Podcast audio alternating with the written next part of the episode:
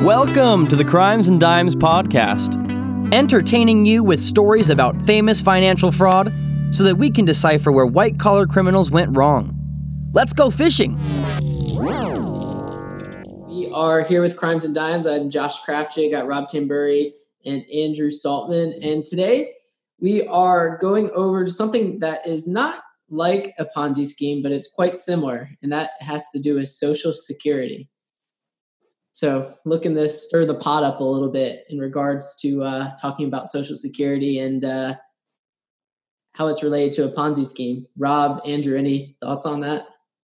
Well, when the program was designed, um, the whole goal was to take in a certain amount of dollars from a certain number of workers to pay out at retirement, which was 65 um, and the goal at that point was to be more people paying in than getting paid out. And the catch is, what do you think life expectancy was when the program first started? 62. Yeah. So you don't need to be an actuary to know that they really weren't planning on paying out much for many years. It probably was going to be a big win for them. But what happened? We're all living longer. We got all the drugs, all the health care. Where uh, people are living into their 80s on average. Correct.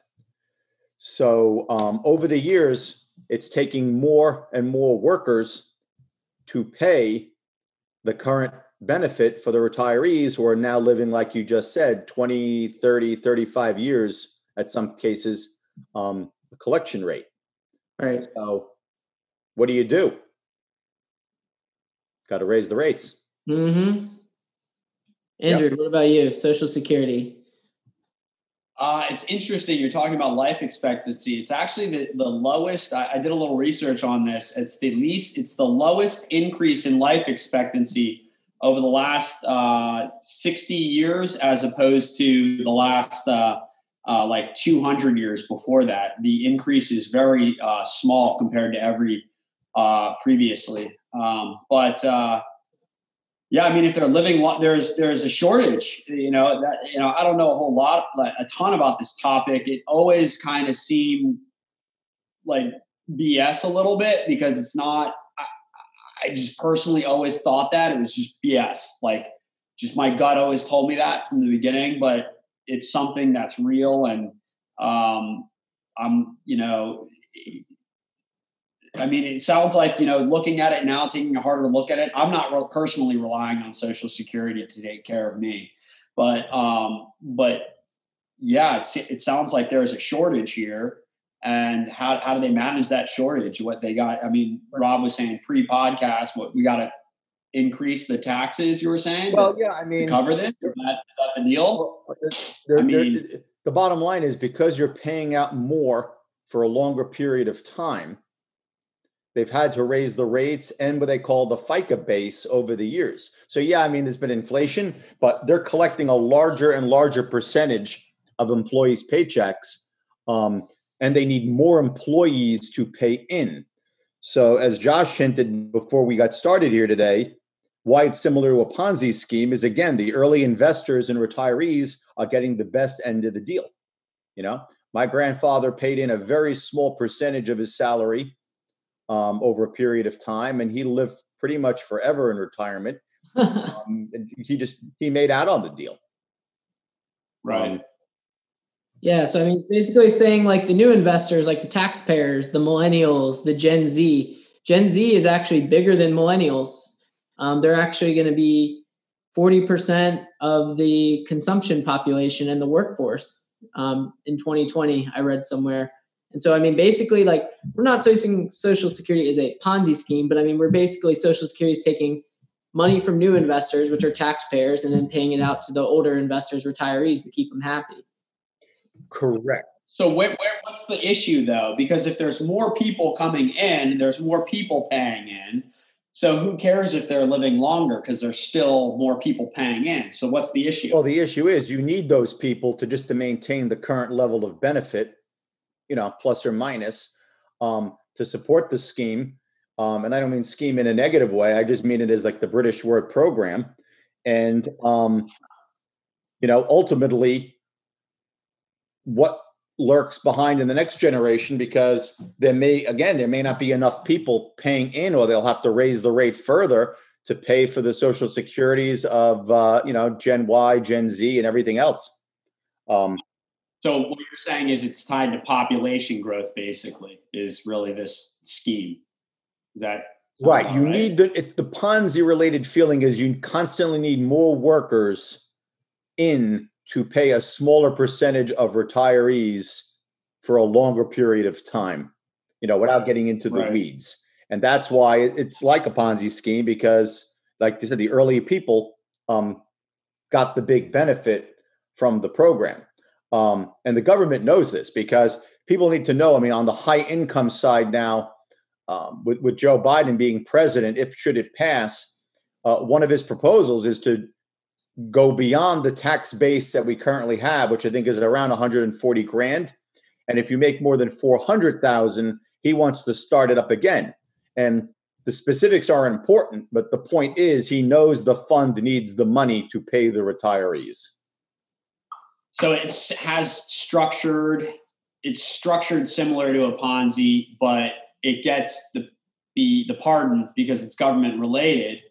But do you agree with it in general like at all? I mean i why it works and you guys are younger than me but um andrew you may remember this back with al gore the trust fund what makes it more of a ponzi is there is no fund okay? The money just gets all pushed together here so what they're doing is they're just it's right. it's a allocation percentage from the federal budget but people think their social security goes into an account and it's really being used to pay the military and all related expenses, but they're going to make sure that part gets carved out for Social Security.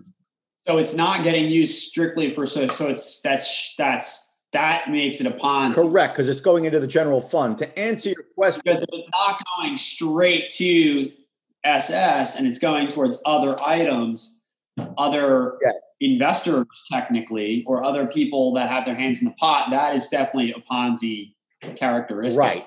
And if you do the research, that's why they say between 2033 and 2040, they're expecting the fund to run out of money. The way you fix this is you really increase the retirement age on payout, but that's a political that's political dynamite. Mm-hmm. Yeah. yeah. that's the answer there. Well, what, what if they just said, "Kill it"? It's not happening in our lifetime. Why not? because it's a political third rail. You got to remember the elderly are the people that vote. They have the highest percentage of voting, and they're all collecting Social Security. Why does this need to be voted on? Because people, you've been taking their money for the last forty years with the IOU that you're going to get something. That's the that's the problem. People go to war to serve their country, right? Yeah, and they die. Same concept here. Yeah. Yeah, I like that deep breath though. You never, you know, Andrew, you never say never but right. it's political third rail. I don't. I, what's a third rail? What is that? Well, third rail meaning you know it's like the old you know the electric commuter trains in the north. You touch the third rail, you're dead. I've never heard that before. Yeah. Yeah, I mean, obviously, Social Security is taking in almost eleven trillion dollars, and only it's only paid out about nine through two thousand five. mm mm-hmm. and obviously, you know, big changes need to be made.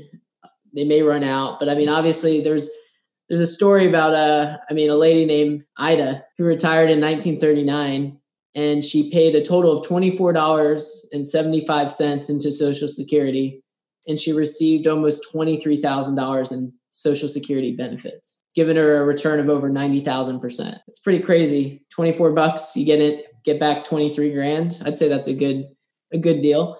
Yeah. I mean, we should have researched this before we did the podcast, but I think it's like four workers now need to pay in for every one retiree, and it used to be one point something. Um, it's something along those lines. That's why you need more and more blood to feed the uh, feed the system. So, so what's the what's the solution then? What so we're saying pushing out the payout age wise? Is there you know raising taxes? It, what is it? Raising state taxes is the other option to cover this? What all is that? Is that the only two options? Where you could look at this a lot of ways, and of course, it'd have to be phased in. Um, I do think retirement age should be increased annually based on those stats you've been looking at. What are they right now? Do start doing that now. Well, Um, what's the retirement age right now? What is that? 62? Uh, it's, it's no, it, it's 67 for you two. It's all, I think it's 67 for all three of us. Anybody a little older than me, it's 66. it's interesting because life expectancy is only to 78. A lot of people are collecting way longer than that. Okay, is everybody going to be working nine to five? It's different, you know, different workforce generation. You know, oh, work 40 years, 30 years to 67. And then, oh, just to have your 10 years of retirement in theory. I mean, people are starting to scrap that concept. Social Security needs to go along That's with a, that's a very good point. But yeah, different era. I mean, it's like what was that? That was the industrial age. I'm not. even- I, I could be wrong. Industrial age versus Right. we're kind of in the tech age now. Next is AI. You know, that's the next stage. We're we're we're in the tech. Well, there's no question you're right. And that's, you know, usually with capitalism, something changes and then something's reborn. Um, but with artificial technology now, um, the jobs will be eliminated quicker than they're replaced. And that's why, you know, there's been chat about, you know, universal basic income and things like that during the presidential race because a lot of people soon will find themselves out of work and then not paying into the system, not paying Social Security. Right. Will AI pay in to Social Security through cryptocurrency? That's the thing. If we get our our whole financials in a mess like Social Security, because we're basically on this str- somewhat characteristic Ponzi scheme, Bitcoin almost looks more attractive because when you dig into the federal debt, all the expenses, how much America owes, I mean, it's like when does the bleeding stop? And when do they start going in a direction debt wise in a proper direction? Is, is that, or is that even wrong? Do we just keep piling on debt? Is that the American way? You know, like look at Trump, he just piled on debt, filed bankruptcy, stuff like that, you know? Well, depending on the age, whether the country ages out and a mix of political gumption, for lack of a better word, um, one of the things that's been proposed is a VAT tax on the Amazons and the very large um, companies that are incredibly profitable, not to hurt them, but it's creative destruction, right? They've, they've put a lot of people out of business.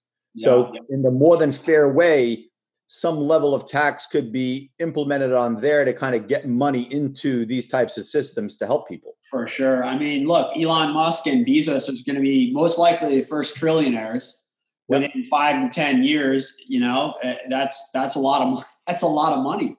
That's that's that's formidable to the the national debt. You know, they could throw a trillion if they have two trillion, they could throw a trillion at the national debt. I'm sure we'll be by. uh, Right.